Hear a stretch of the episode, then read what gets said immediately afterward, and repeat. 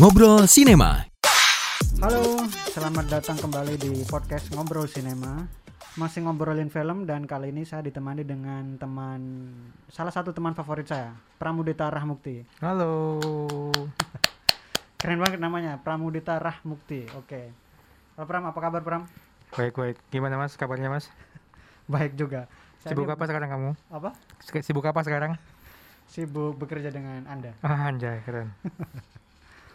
Eh, kita ngobrolin film tentang olahraga. Waduh.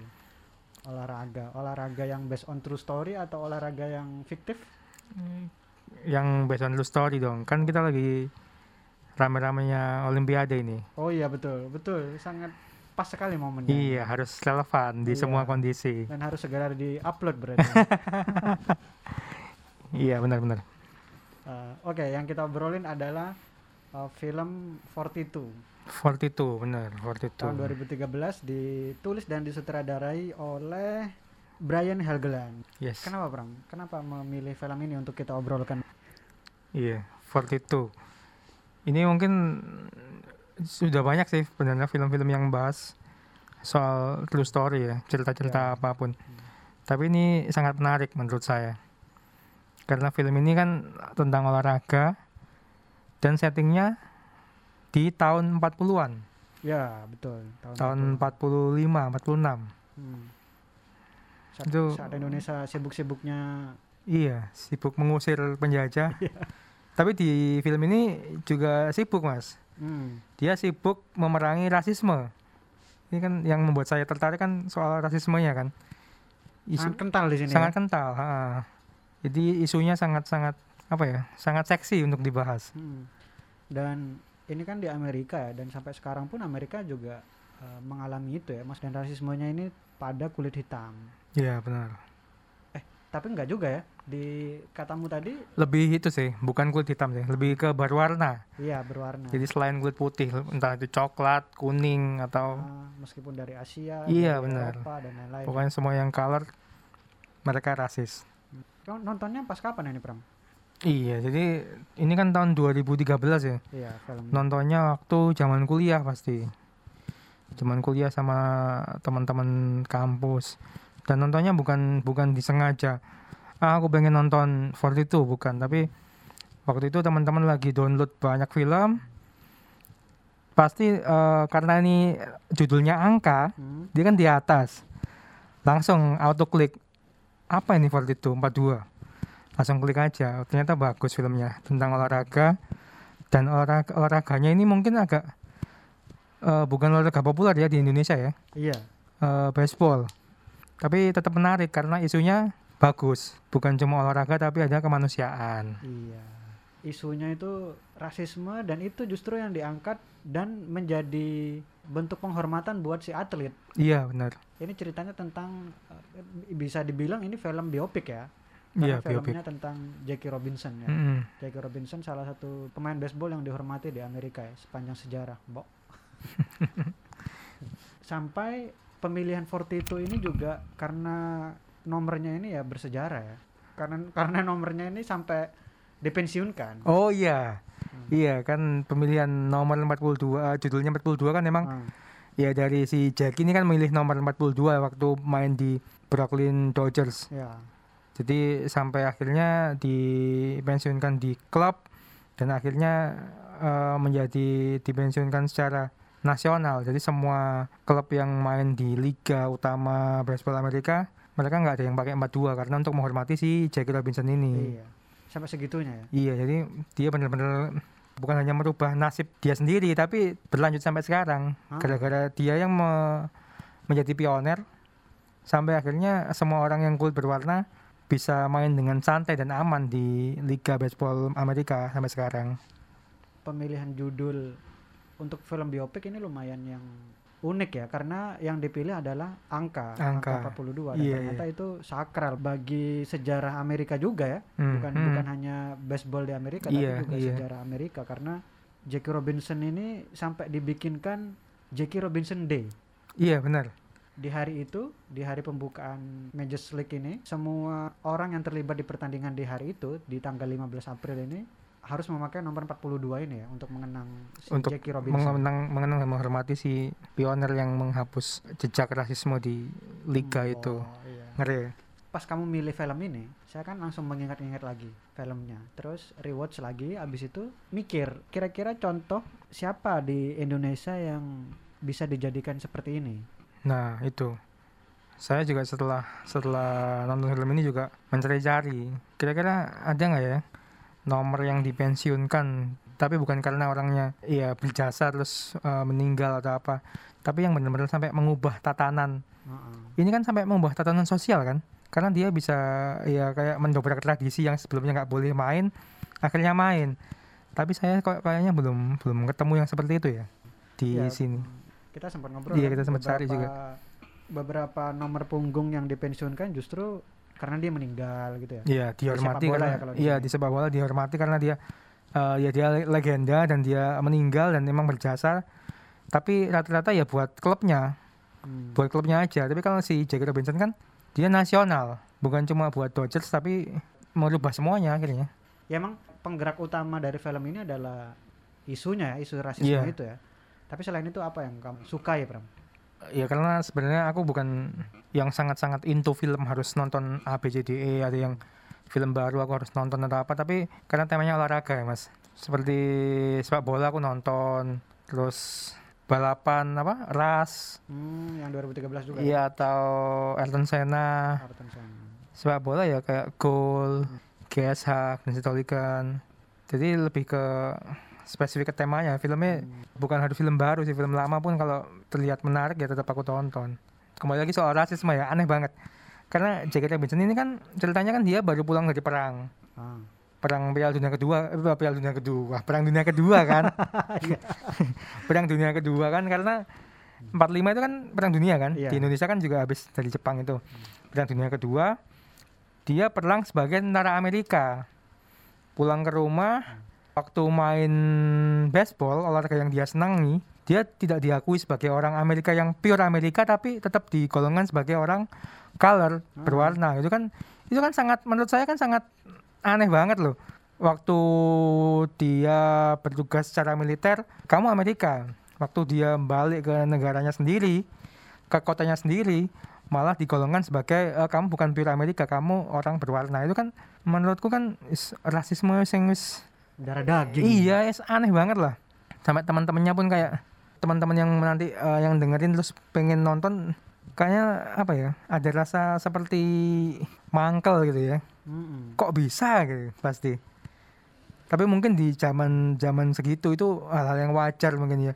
Tapi kan itu eh, s- ya yes, nggak aneh banget lah. Ya itu rasismenya udah nggak habis pikir. Soalnya nggak hanya apa nggak hanya lawan ya, tapi justru di awal-awal dia mendapatkan banyak pertentangan dari orang-orang yang merekrutnya dia sendiri ya. iya ha, Ya iya kecuali benar. Branch Ricky ya, Ricky. Mr. Ricky ya. iya karena dia kan presiden, presiden Iya. tim kan Justru dia yang punya ambisi untuk Ah. untuk mencetak sejarah ya. Iya, meskipun awal-awalnya dia kan ngomong orang kulit berwarna yang nonton baseball tuh banyak banget. Kalau kita bisa mendatangkan Jackie, itu akan mendatangkan duit yang banyak. Iya. Tapi kan tetap saja akhir-akhirnya ya si Jackie ini menjadi pen- pendobrak tradisi yang baru ini. Si salah satu asistennya Mr. Ricky ini kan di awal udah ngomong kan. Waktu dia punya rencana untuk merekrut pemain kulit hitam, dia ngomong kalau kamu melanggar hukum dan lolos begitu saja, sebagian orang berpikir kamu mungkin cerdas. Tapi kalau kamu melanggar hukum tidak tertulis, kamu akan diasingkan gitu. Dia Iya. bilang gitu kan, memperingatkan. Iya, sebenarnya. awal-awal ya. Ternyata dia eh, ya hukum tidak tertulisnya adalah pemain berkulit hitam atau pemain eh, berkulit lain tidak bisa main dengan Kulit orang-orang putih. kulit putih Iya. Amerika gitu. Dan ternyata dia mewujudkan itu. Ya, langsung itu musim pertamanya nggak musim pertama di Major Major League yang tahun 47 ya. Sejak awal direkrut pun dari tahun 46 itu itu jadi eh, hari-hari tersulitnya Jackie Robinson menurut saya. Iya. Dihina di mana-mana ya. Ya, di, dibully lah. Hal-hal yang menurut kita biasa aja misalkan kepengen naik pesawat kita kan punya tiket kita punya uang buat beli tapi ternyata malah tiketnya nggak bisa Iya. dipakai dikasihkan ke orang. dikasihkan ke orang atau Hmm. misalkan kita pengen ke kamar mandi ternyata itu hanya untuk orang kulit putih Iya. hal-hal yang mungkin di zaman modern ini kita lihatnya kok lah kok bisa sih gitu tapi ternyata di zaman 40-an tahun 40-an di Amerika itu masih kental-kental banget Makanya gara-gara melanggar hukum tidak tertulis ini, si Mr. Ricky pemilik tim ini eh, sampai menemukan kesulitan banyak ya di depan. Termasuk Hmm. waktu dia nyari manajer, kan si manajernya dia dipecat kan? iya ab- bukan dipecat, diskors gara-gara ada skandal. ada kan? skandal Habis itu eh, dia nyari manajer gak nemu-nemu gara-gara ya ada satu pemain di tim Brooklyn Dodgers, Dodgers hitam. iya ada- jadi ada kayak semacam batu sandungan Iya, mbok, batu sandungan. jadi orang-orang yang mau ngelatih wah dia kulit hitam aku malas gitu kan rata-rata kan mungkin seperti itu kiranya Terus sampai yang di ini dia waktu mau tanding di Philadelphia yang uh, The Phillies kalau nggak salah sih itunya klubnya. Hmm. Pemilik timnya juga nelpon kan ke Mr. Ricky kan. oh iya kalau benar besok kamu sama timmu nggak nggak boleh main diterima sama tim iya, saya gitu. iya Tim saya bakal mundur, bakal tidak main gitu. Saya tidak akan menginjakkan kaki ke lapangan kalau Jackie Robinson masih ada di lapangan gitu. Wah gila, gila segitunya.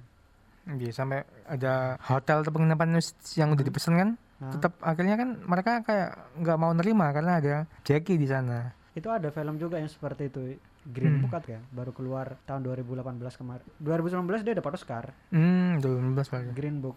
Kayaknya settingnya tahun 60-an gitu dan dia mendapatkan banyak rasisme tapi dia musisi. Kalau ini kan olahragawan ya. Musisi hitam Amerika? Iya. Main musik sama jazz gitu. Iya iya pemain jazz dia. Diasingkan itu berat banget ya. Iya kamu pernah nggak mengalami itu di hidup? Alhamdulillah. Tidak pernah. Kayaknya saya pernah juga ya. Kalau samar-samar mungkin pernah saya. Ah mungkin mungkin anu orang-orang merasa mengasingkan saya tapi karena saya tidak terlalu peduli? Peduli ya jadi saya biasa aja. Mungkin. Saya karena suku kayaknya. Karena kesukuan saya pernah kayaknya mengalami hal itu. Tapi ya nggak separah ini. Kalau ini parah banget. Yang dirasakan Jackie Robinson ini juga dirasakan atau dialami oleh teman-teman kita di Papua misalnya yang tinggal di Jawa mungkin. Kita pernah ada kan itu yang di asramanya asrama Papua yang di asrama Papua di jalan, jalan apa itu? dekat rumahnya Pur itu. Iya. Sampai dilempari ular di di pagernya gitu. Iya kan mereka kan eh, bukan mau nggak mau ya tapi kan seperti minoritas kan akhirnya. Nah apalagi kulitnya memang berbeda itu kan pasti langsung mencolok dan iya orang-orang yang nggak bisa berpikiran terbuka pasti ya malas ngelihatnya jangan kan beda warna kulit logat bahasa yang beda kan mereka kan langsung pasti udah ngejudge aneh-aneh pasti Ah, Iya, ngasih stigma selalu itu. Se- Sebenarnya nggak usah jauh-jauh ke Amerika mas ya. Di sekitar kita pun pasti iya tanpa disadari pun rasisme masih ada. Tapi mereka cuma, halah bercanda. Pasti kan mereka kan cuma ngomongnya bercanda. Orang kok orang kok sukanya marah, Loh kan bukan marah kan? Tapi kan kalau itu kalau kayak gitu dibiasakan, anak-anak kecil tahu kan mereka kan akhirnya kan ya Oh, yang soal anak kecil itu saya ini Bram, saya eh, ingat juga di salah satu adegan itu, oh iya tahu nggak? iya yang supporternya kan ayahnya itu neriakin Jackie. Iya, sumpah hal wah, rasisme itu nggak baik loh. Iya, Kayak ya kejahatan secara keseluruhan ya emang eh, nggak baik. saling saling mempengaruhi ya. Ah. Rasisme itu menjangkiti hati orang lain itu seperti virus kayaknya.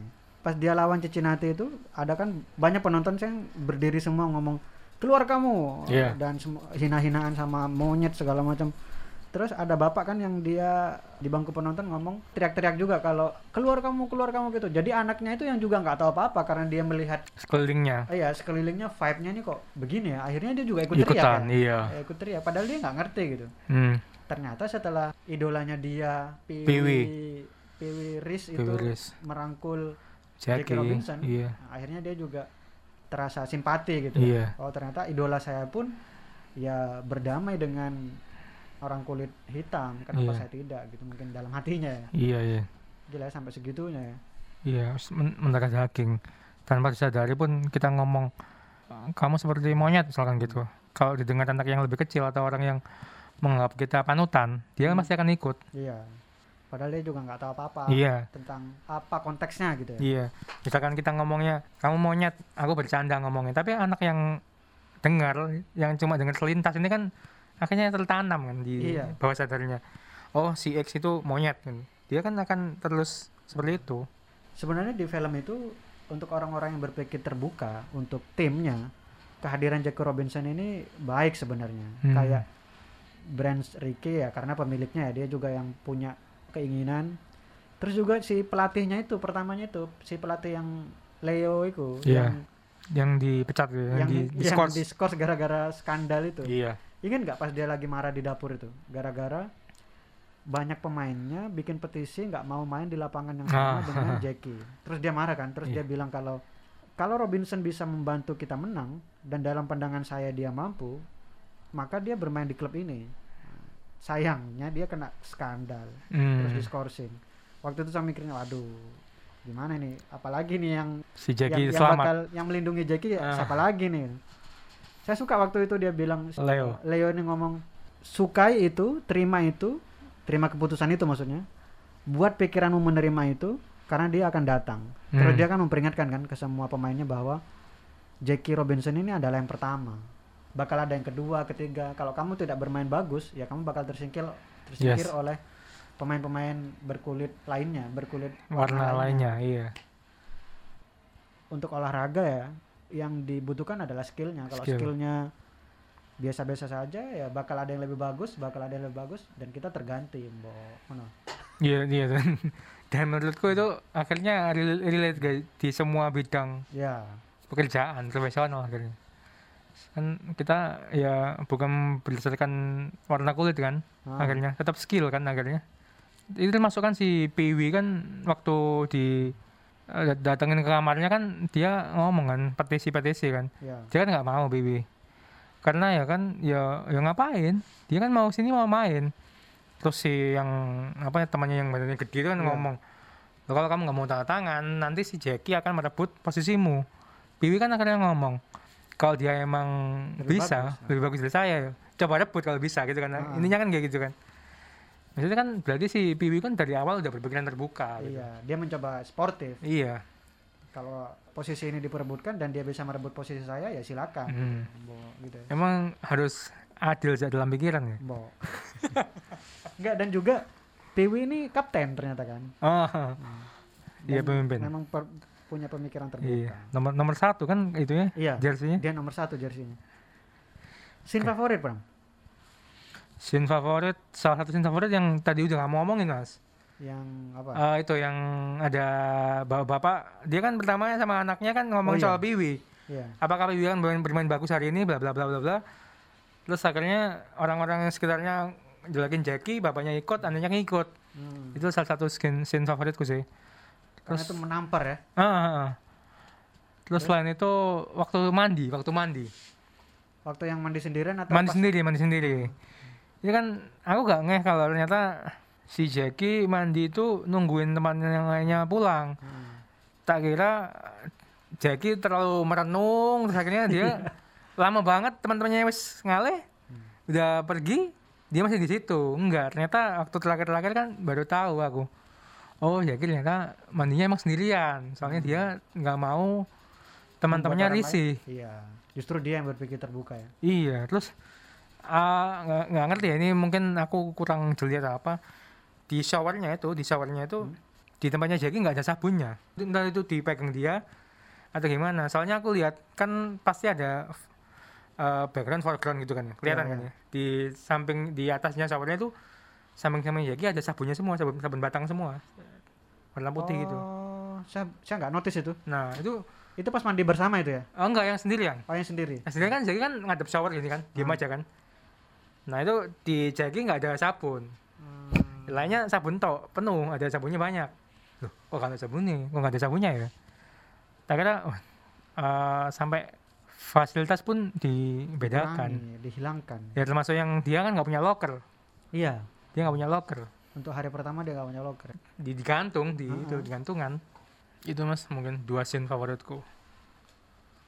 Saya scene favorit saya eh, pokoknya semua yang ngobrol Jackie sama Brand Ricky saya suka. Sama Mr. Ricky saya suka. Karena filosofis mungkin. Iya.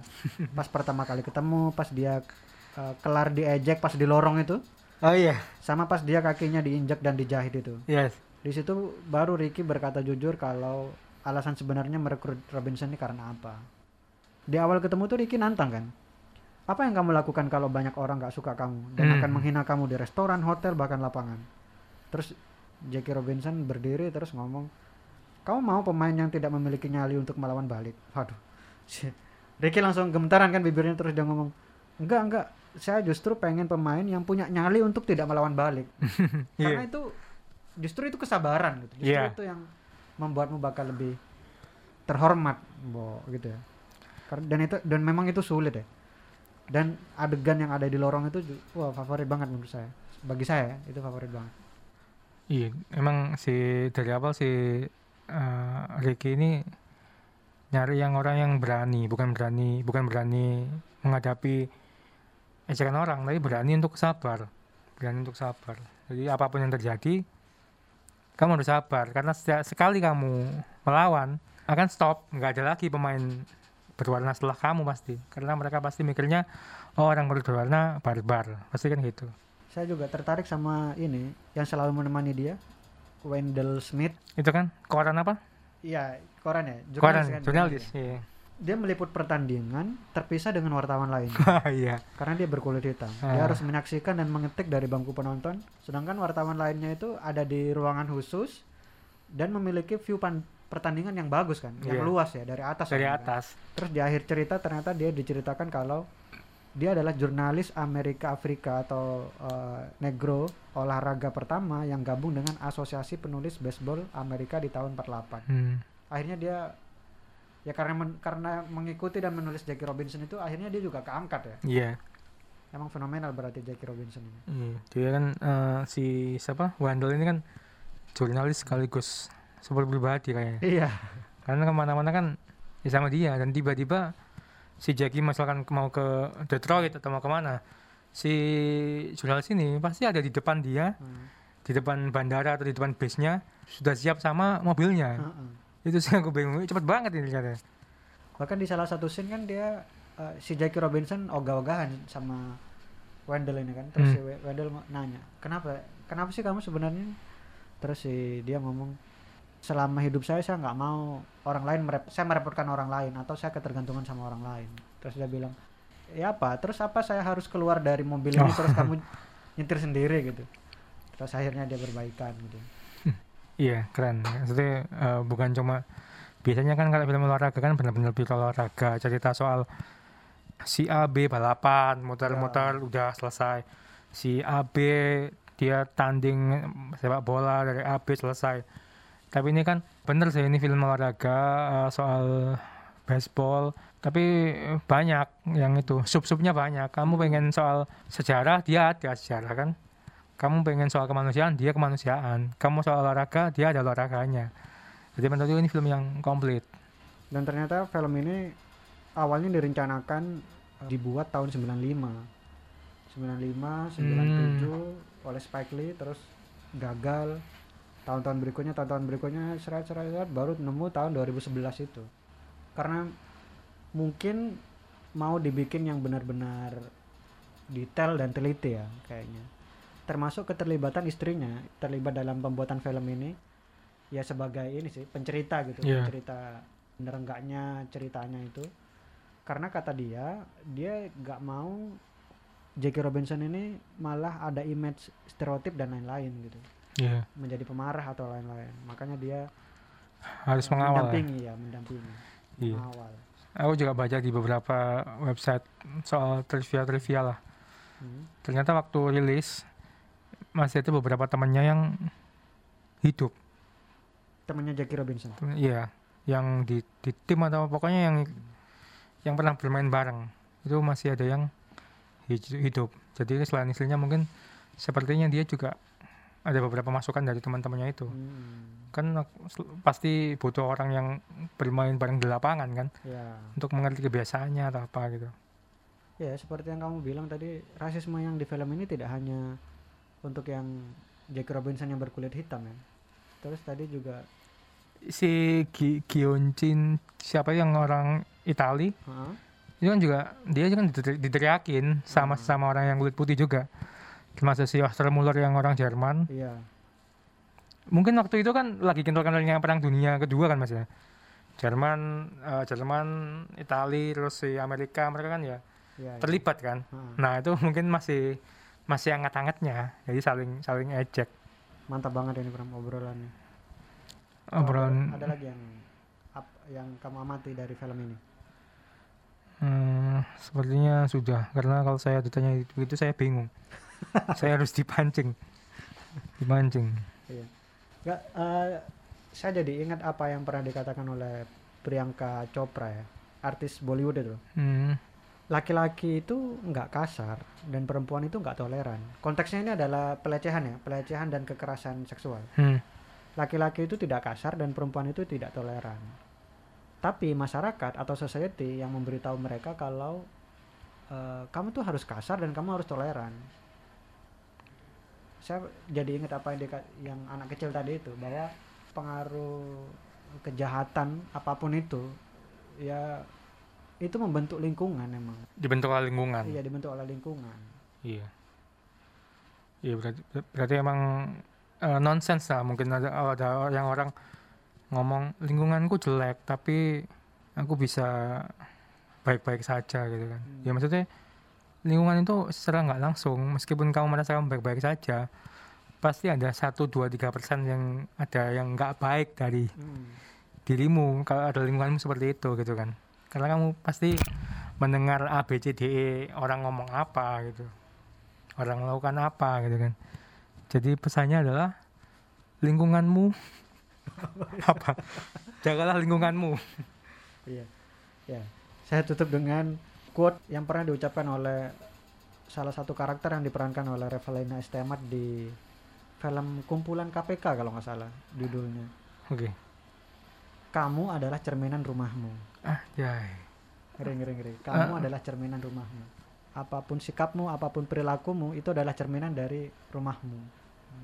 Ngeri ngeri ngeri. Iya, keren cool cool Pram, terima kasih Pram. terima kasih mas kesempatannya Loh, kalau bisa kita ngobrol-ngobrol lagi nih Yeay, oke dengan film dengan film dan tema yang berbeda mungkin. oke siap Terima kasih, selamat pagi, selamat siang, sore, dan malam.